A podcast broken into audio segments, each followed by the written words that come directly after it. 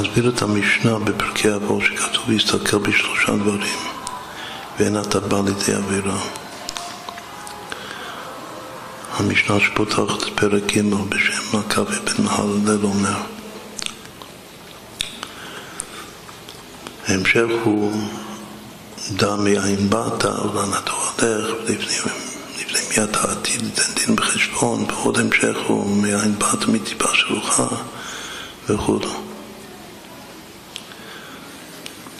אז הוא מסביר שהחלק הראשון זה, יש פה שלבים במשנה הזאת. קודם מסתכל בשלושה דברים ואין אתה בא לידי אווירה. אחר כך יש שלב ביניים שמאין באת, אחר כך יש שלב שלישי, תחתון, ש... שבאת, מאין באת מטיפה שלוחה. עכשיו, שמי שנמצא ברובד התחתון, מאין באת מטיפה שלוחה, אז הוא, הוא כאילו מתבונן באחירות של הגוף. זה בשביל להקנות לו שפלות בנפש. עכשיו נסביר את זה יותר לעומק, איך הוא, איך הוא אומר. הוא אומר ש... שהשלושה דברים שזה, שצריך להתבונן, להסתכל, להסתכל בשלושה דברים בין בא לידי אווירה. אז בעצם כל דבר זה נקרא דיבור. דיבור של השם, השם ברא את העולם בדיבור. והשם ברא אותנו, את הנשמות שלנו גם כן בדיבור. בתוך עשרה מאמרות שבהם נברא העולם. המאמר של האדם, זה נקרא נעשה האדם בצלמנו בקדמותינו. אז יש מאמר שלם, ויום האלוקים נעשה האדם, שזה דיבור, שבדיבור הזה השם ברא אותנו. הוא ברא אותנו במעלה הכי גדולה שם, בצלמנו קדמותינו. אבל לפני כן הוא אומר, היו שני דיבורים קודמים שהם לא מופיעים בפירוש בתוך התורה. יש דיבור שבעצם זה בפנימיות המחשבה של הבורא, שאצלו גם המחשבה נקראת דיבור, ועל הדיבור הזה כתוב שישראל עלו במחשבה. לפני בריאת העולם, לפני הצמצום הראשון, בלשון הקבלה. השם כבר, כאילו, לך אמר, ליבי השם אמר ודיבר בינו לבין עצמו, שהוא חפץ, יש לו שעשוע ותענוג בלברוא אותנו.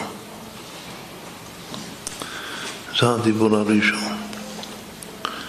הדיבור השני זה סוד הצמצום, שאי אפשר להשרות את השכינה שלו עלינו או, או להיכנס, לשכון בתוכנו, לדור בתוכנו, בלי לצמצם את האור אינסוף שלנו. ולהמשיך את זה על ידי הרבה הרבה שלבים של צמצומים ומסכים בעולמות עד שזה מגיע בסוף אלינו, ואז שהשם יוכל לברוא אותנו עם השראת שכינה בתוכנו, בקרבנו. אז השלב הזה של הצמצום, של כל הצמצומים, זה הדיבור השני של השם.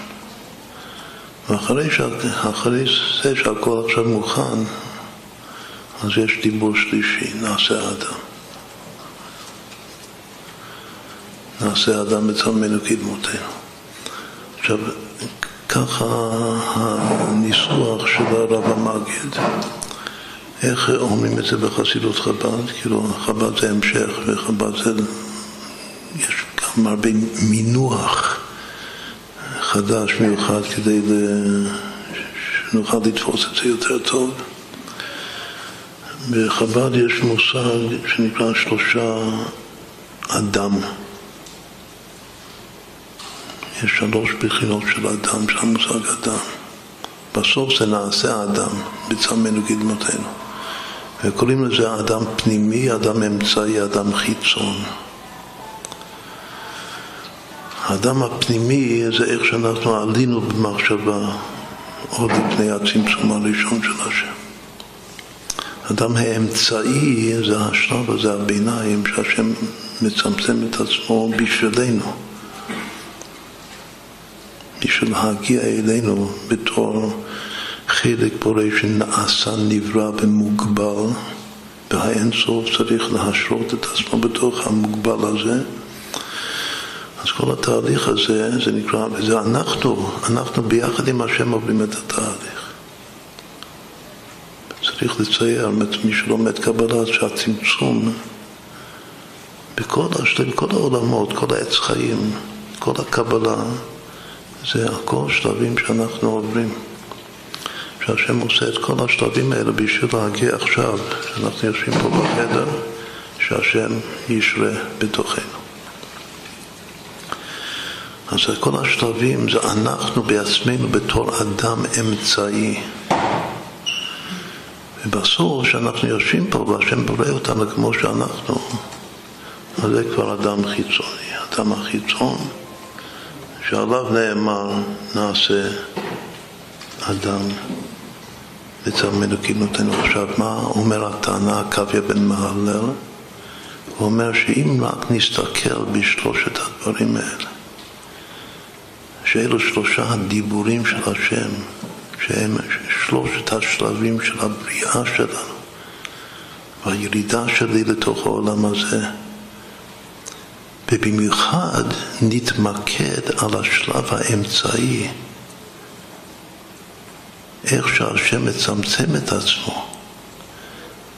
בתניא הוא מביא את זה על פי מאמר חז"ל שהאהבה דוחקת את הבשר, שיש הרבה אהבה, הרבה מאוד אהבה, אז זה דוחק, זה מכווץ, שאדם מתכווץ לגמרי על מנת להתייחד, להתחבר. אז שמתבוננים בזה, כמה שהשם כאילו עושה מאמץ אדיר של לצמצם, לכווץ את עצמו בשבילי, בשביל להיכנס לתוכי, אז כמים הפנים לפנים, כמו שגם מוסבר בתניא, אני צריך רק לעבוד אותו באהבה, בשמחה, במסירות נפש, ואני אף פעם לא אעבור את פיו של השם. עוד פעם, כל זה, זה פירוש של המגיד על הסתכל בשלושה דברים ואין אתה בא לידי עבירה. שאם רק הייתי מסתכל בשלושת הדיבורים האלה, שזה שלושת השלבים של בריאת הנשמה, במיוחד איך שהשם ואני בתוך השם מצמצם את עצמו בשבילי, בשביל המצב המוגבר שלי, אז אף פעם לא הייתי עושה אווירה.